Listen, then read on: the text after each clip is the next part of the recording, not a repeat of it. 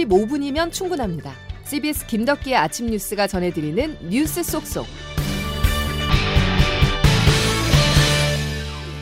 여러분 안녕하십니까? 4월 17일 김덕기 아침 뉴스입니다.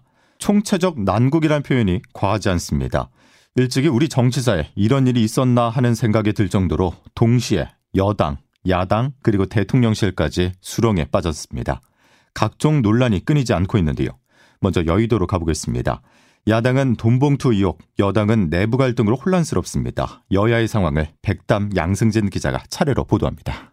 이른바 돈봉투 의혹을 두고 민주당 지도부는 이번 주 중 회의를 열어 자체 진상조사 방안에 대해 논의할 방침입니다. 강선우 대변인입니다. 윤리심판원도 있고 여러 가지 기구가 있는데 적당한 기구를 통해서 진실 규명이 있을 겁니다. 돈봉투 의혹이 당 전반으로 확산하면서 내년 총선을 앞두고 대형 악재로 작용할 수 있다는 위기의식이 반영된 것으로 보입니다. 하지만 의혹의 당사자들이 혐의를 부인하는 상황에서 당내 진상조사기구가 제대로 작동해 부패정당 이미지를 씻어낼 수 있을지 의심하는 목소리가 적지 않습니다. 또 이들에게 엄중한 징계를 내릴 경우 지금까지 검찰 수사를 야당 탄압으로 규정한 민주당의 기조와도 모순될 수 있다는 당내 지적도 있습니다. 국민의힘은 민주당의 자체조사 방침을 두고 뒷북이라며 검찰 수사에 협조할 것을 촉구했습니다. 현직 대표도 어쩌지 못하면서 전직 대표의 비위를 알아서 조사하겠다는 것은 셀프 면책입니다. CBS 뉴스 백담입니다.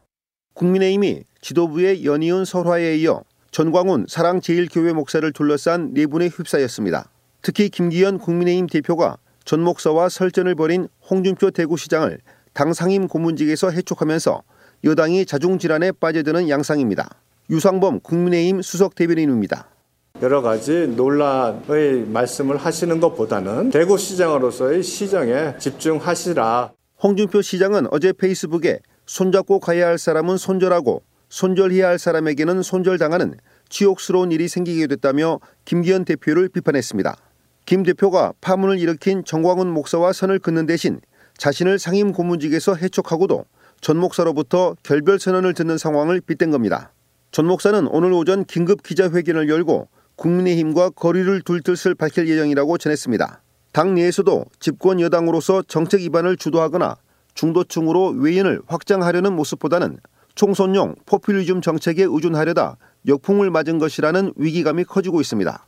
한국갤럽의 조사 결과 국민의힘 지지율은 31%로 지난달 8일 김기현 대표 체제가 출범한 뒤 한 달여 만에 8%포인트 떨어졌고 윤석열 대통령의 국정 수행 지지율은 27%를 기록했습니다. CBS 뉴스 양순일입니다. 우리나라 정치권 전체가 흔들리고 있습니다. 지금의 상황 조태임 기자와 조금 더 이야기를 나눠보겠습니다. 조 기자. 네, 안녕하세요. 아, 여야 모두 내부 리스크로 몸살을 앓고 있는데 민주당부터 보죠. 그 전당대회 돈봉투 의혹으로 개파 갈등이 다시 고개를 들고 있습니다. 네, 민주당은 의혹의 중심에 선 의원들에 대해 어떤 조치를 취할지 등 대응 수위를 놓고 고심이 깊어질 수밖에 없는데요. 우선 이재명 대표와의 형평성입니다. 민주당은 앞서 이 대표에 대한 검찰의 기소가 이뤄졌을 때 야당 탄압이란 근거로 당 대표직을 유지한다는 결정을 내렸는데 예. 지금 돈봉투 의혹을 받고 있는 윤관석, 이성만 의원에 대해서 강한 조치를 내린다면 당장 형평성에 맞지 않는다는 지적이 나올 수밖에 없습니다. 예. 그렇다고 약하게 대응한다면 당 밖 여론뿐 아니라 비명계 의원들을 중심으로 반발이 일 수 있는데요. 돈봉투 논란의 중심에 있는 송 전 대표의 경우 그동안 이 대표와 밀월 관계가 아니냐 이런 의심도 받아왔습니다. 예. 이게 무슨 얘기냐면 송전 대표는 2021년 대선 경선 과정에서 이 대표를 좀 지원해주는 행보를 보여서 그때 당시 이재명의 마음과 송영길의 마음이 같다. 이심송심 논란이 일기도 했습니다. 예. 이 대표는 또 송 전 대표의 서울시장 출마로 공석이 된 인천 계양을 해 국회의원 보궐선거로 출마해 당선되기도 했거든요. 그렇죠. 예, 최근까지 민주당의 사법 리스크란 이재명 대표를 두고 한 말인데 이른바 이정근 녹취록 이후 송 전 대표와 그 측근들로까지 확대되고 있습니다. 검찰은 어제 돈봉투 의혹의 핵심 피의자인 강래구 전 한국공공기관 감사협회장을 소환 조사했는데요. 예, 예. 이강전 회장은 그 전당대회 과정에서 현역 의원들에게 뿌려진 돈의 조성과 살포에 핵심적 역할을 한 인물입니다. 지금 전 현직 대표가 모두 검찰 수사 선상에 오르게 된 상황인데 국민의힘은 사법 리스크가 이제 휩싸여 있는 이 대표가 이 돈봉투 의혹 규명에 적극 나서기 어려울 것이다 이렇게 비판을 하고 있습니다. 예. 국민의힘 김기현 대표 리더십도 흔들리기는 지금 마찬가지잖아요. 네, 국민의힘 그야말로 전광훈 트라우마에서 벗어나지 못하고 있는데요. 전 목사는 앞서 홍준표 대구시장과의 설전에서 정치인은 내 통제를 받아야 한다는 말로 파문을 일으켰습니다. 그러니까 강성 보수 집회 등을 주도한 만큼 국민의힘에 일종의 내 지분이 있다 이런 자신감을 드러낸 말이기도 한데요.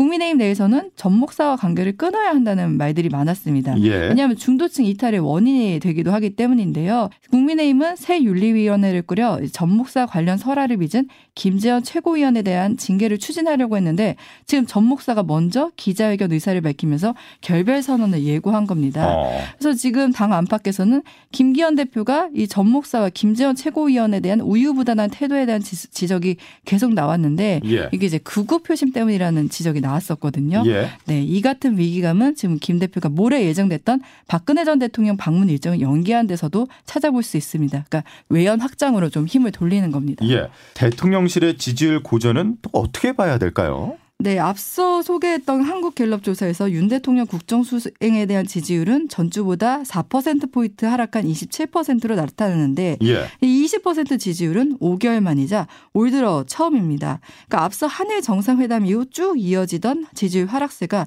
반전의 기회를 찾지 못한 상태에서 지난주 터진 미국의 도감청 의혹과 또 대통령실에 대한 대응이 좀 대응 때문에 크게 하락했다는 평가가 나오는데요. 예, 예. 지금 대통령실 입장에서는 지지율 반전의 계기가 있어야 하는데 지금 10여일 앞으로 다가온 한미 정상회담에서 가시적인 성과를 내야 한다는 부담을 안게 됐습니다. 지금 일각에서는 다음 달 10일 윤 대통령 취임 1주년을 앞두고 이 대통령실뿐 아니라 일부 부처 장관을 비롯한 인적 쇄신이 이뤄질 수 있다 이런 관측도 나오고 있습니다. 예, 여기까지 정리하겠습니다. 조태인 기자였습니다. 자, 앞서서 언급된 지지율은요. 한국갤럽이 지난 11일에서 13일까지 실시한 여론조사로 자세한 내용은 중앙선거 여론조사 심의위원회 홈페이지를 참조하시면 되겠습니다. 세월호에서 희생된 304명의 희생자들에 대한 기억과 진실을 향한 우리들의 발걸음을 멈추지 않겠다는 약속에 묵념을 하겠습니다.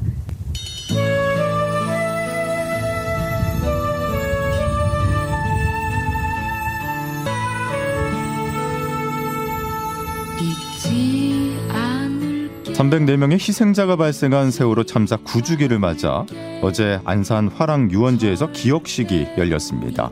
유족과 시민 등 약 2천 명이 참석을 해서 철저한 진상규명과 안전사회 건설을 다짐했는데요.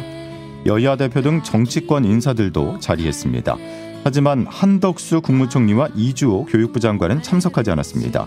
교육부 장관의 불참은 6년 만인데요. 또 대통령실은 세월호 참사 9주기를 맞아서 별도의 메시지를 내는 대신에 정부 고위 인사들의 관련 행사 참석으로 충분히 입장을 전달했다고 설명했습니다. 교통이 아닌 고통이라는 김포 도시철도에서 승객들이 연이어 호흡 곤란으로 쓰러지는 사고가 발생하자 원희룡 국토부 장관과 오세훈 서울시장이 대책 마련에 나섰습니다.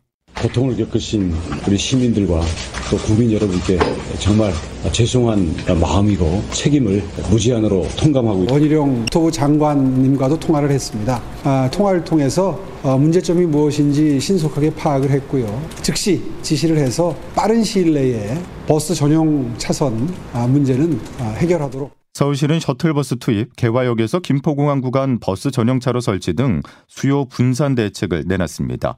국토부도 긴급 대책 회의를 열어서 혼잡 완화 방안을 논의했는데요. 자, 그런데 근본적인 해결책은 어렵다는 지적이 잇따르고 있습니다. 해결책 중에 하나인 차량 증편은 빨라야 내년 6월에야 가능하기 때문인데요. 주영민 기자가 보도합니다. 김포 도시철도의 가장 큰 문제는 승객이 늘어날 경우를 전혀 대비하지 않고 시설을 지었다는 겁니다. 공사를 추진하던 2012년 김포시 인구는 20만 명대, 개통 시점인 2019년에는 40만 명대, 앞으로 70만 명까지 늘어날 전망인데 이를 전혀 계산하지 않았습니다. 그 결과 최대 172명이 탈 수 있는 두 칸짜리 꼬마 열차에 출퇴근 시간대에는 400명이 넘는 인원이 타는 상황이 반복되고 있습니다. 결국 올해에만 닷새에 한 번꼴로 호흡곤란, 질식 등의 사고가 잇따르고 있습니다. 저 조금씩 더 들어와 주시기 바랍니다. 현재 출입문 쪽이 많이 복잡합니다. 열차 칸이나 운행 횟수를 늘리는 대책을 낼 수 없는 상황에서 수륙 양용 버스 도입, 버스 전용차로 지정 등의 대책이 나왔지만 효과는 기대할 수 없습니다. 한강 신도시 총연합회 김천기 회장입니다. 이 상황을 타결하는 대책이 나올. 만한 게 있을까요? 없죠. 단기적으로는 버스 전용 차로, 중기적인 대책은 도로 확충을 좀 해야 되고, 장기적으로는 이제 그 5호선이나 이제 저걸 바라봐야 되고. 최종 해결책으로 거론되는 서울 지하철 5호선 김포 연장은 10년 뒤에나 실현될 것으로 예상돼 김포 도시철도 문제 해결을 위한 지혜가 필요해 보입니다. CBS 뉴스 주영민입니다. 다음 소식입니다. 강남 납치 살인 사건 목격자의 첫 신고에 범행 내용 전반이 구체적으로 담겨 있었다는 사실이 CBS 취재 결과 드러났습니다. 이 말은 경찰의 부실 대응이 늑장 대응이 도마 위에 오를 거란 뜻인데요. 김구현 기자가 단독 보도합니다. 강남 코인 살인 사건 피해자가 납치된 직후인 지난달 29일 오후 11시 49분쯤 112 신고센터에 다급한 신고 전화가 걸려왔습니다. 남성 한 명이 여성을 때려 다른 남성이 탄 차로 잡아가는데 피해 여성이 살려달라고 소리를 질렀다는 겁니다. 이내 피해자를 끌고 도망치면서 신고자에겐 신경 쓰지 말고 그냥 가라고 위협까지 했다는 사실도 알렸습니다. 신고자가 도망치는 척 숨어 지켜보자 남성들이 피해자를 잡아 차에 태워 떠난 것 같다며 차량의 색상도 신고했습니다. 이번 범행을 실행한 황대한과 연지호가 피해자를 납치할 당시의 상황이 112 신고 전화에서 상당히 구체적이고 생생하게 묘사된 겁니다. 하지만 관할경찰서의 지휘관인 백남익 수서경찰서장과 김광호 서울경찰청장은 다음날 아침 7시 안팎에서야 첫 보고를 받았고 경찰청장 직무대행인 조지호 차장은 다음날 오전 11시 14분 관련 보고를 받았습니다. 이때는 이미 황 씨와 연 씨가 피해자를 살해한 뒤 시신을 댐 인근에 유기하고 차량을 갈아타 성남으로 도주한 이후입니다. 경찰은 이달 초 늑장 보고를 시인하며 감찰을 암시했지만 2주가 지나 수사가 마무리되는 지금까지도 구체적인 감찰 계획을 세우지 않고 있어 제 식구 감싸기란 비판을 피할 수 없어 보입니다. CBS 뉴스 김구현입니다. 중국이 불쾌감을 드러냈습니다. 중국발 황사라는 표현을 문제 삼았는데요. 중국 정부는 최근 잇따라 발생한 황사는 몽골에서 발원했다고 주장했습니다. 이 소식은 김중호 기자가 보도합니다. 최근 우리나라를 휩쓸고 지나간 황사의 발원지를 놓고 중국이 발끈했습니다. 우리나라 언론들이 통상적으로 사용하는 중국발 황사라는 표현이 잘못됐다는 겁니다. 중국 관영 글로벌 타임스는 중국 국가기상센터 분석을 근거로 두 번의 강력한 황사는 몽고에서 발원했다라는 기사에서 이처럼 주장했습니다. 중국 국가기상센터는 4월 8일부터 7일간 연속 황사 경보를 발령했으며 올해 발생한 가장 강력한 두 차례의 황사는 수도 베이징에서 600km 이상 떨어진 몽골에서 온 것이라고 밝혔습니다.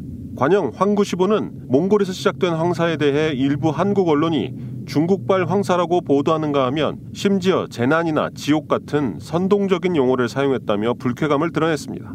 중국 정부는 자국의 사막화 방지 정책이 황사 빈도를 줄이는 데 공헌하고 있다고 주장합니다. 왕원빈 중국 외교부 대변인입니다. 중국의 사막화 방지와 대기 오염 통제 성과는 동북아 지역의 대기질 개선에도 적극적인 공헌을 하고 있습니다.